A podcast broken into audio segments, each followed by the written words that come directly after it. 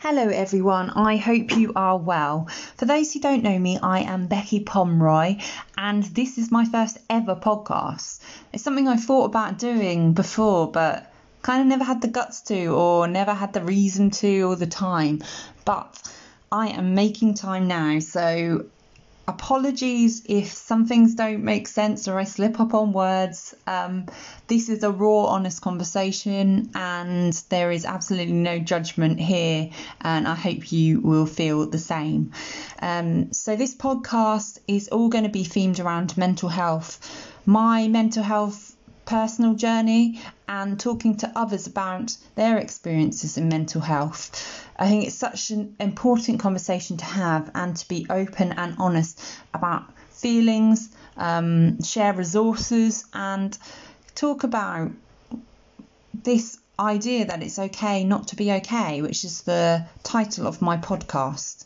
So I hope you can come on a journey with me and kind of get involved as well. Um, and yeah, we'll have different themes each week, and hopefully, I'll get some of you involved in kind of creating some of those as well. So, first of all, um, let's talk about my own journey of mental health. So, mental health has always been a bit of an underlying thing within my life, although I didn't realise it until I was much older. Um, I've always suffered from mood swings, always felt a little bit like I was a failure, and had massive issues with imposter syndrome all throughout my life, which I'll kind of talk about more in further episodes.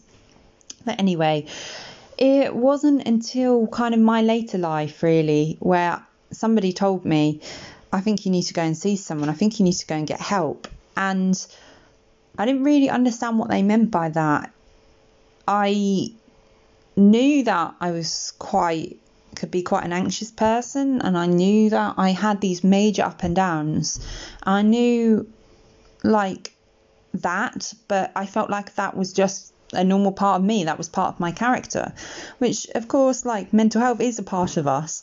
But I kind of never just even began to thought, think about it like that. So when somebody said this to me, I kind of like didn't know how to take it. Um, it was a really hard thing for me to hear. I didn't do much about it at that time. Mental health was still a bit of a taboo subject and something that we didn't really talk about openly and honestly, not like we do now, and we're still trying to do um, going forward. So I kind of forgot about it and took it personally and just kind of moved on. It took me to move from my home in London to Reading to kind of really feel like it was a problem. I don't really deal with change very well, and this was a big move for me. Um, I moved in with my partner, but I was in London working in a creative industry and a job that I really enjoyed. And although it was exciting making the move, I was really apprehensive about what sort of jobs I would find. And that really affected me uh, for years, really.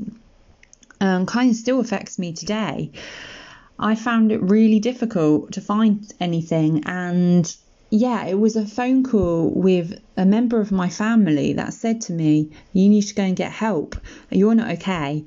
That I realised maybe I should do something about this. Uh, a few people had mentioned it along the way. Um, so I did eventually make a doctor's appointment and go and see somebody, um, but I felt like a bit of a fraud doing it. And I felt like I didn't have as big problems as everybody else. And I was like, they just going to laugh at me? Like, what are they going to do to help me?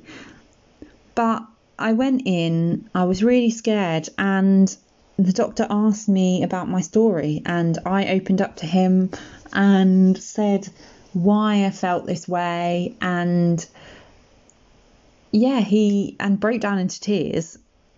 And he was very sympathetic and helped me out. He gave me a booklet about talking therapies and gave me their kind of contact information, um, which I got in contact with them.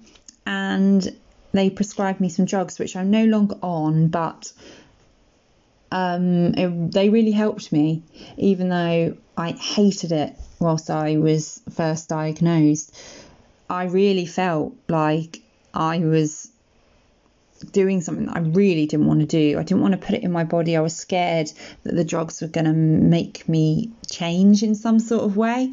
Um, and I felt like, well, I can't. Why can't I just do this without the drugs? Like, why can't this is part of me? Why should I hide it? But years down the line and lots of talking to people and having conversations, I realised how normal this was and how many people are taking these drugs and living with mental health um, in lots of different kind of ways and journeys and stories that can be told. But it struck me how many people could relate to what I was going through. And that made me instantly become more and more uh, interested in this topic of mental health. At some point in our lives, we'll all face some sort of mental health battle. Whether we realise it as that or not, we all go through hard times. So it's an important conversation to have. I'm not going to talk any more about my journey. I'm going to leave it there. But I hope this has helped you, and hopefully, yeah, we can open up the doors to have those honest conversations and speak about this idea of it's not it's okay to not to be okay.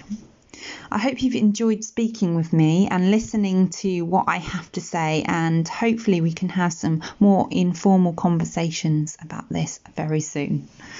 Thank you very much. Bye.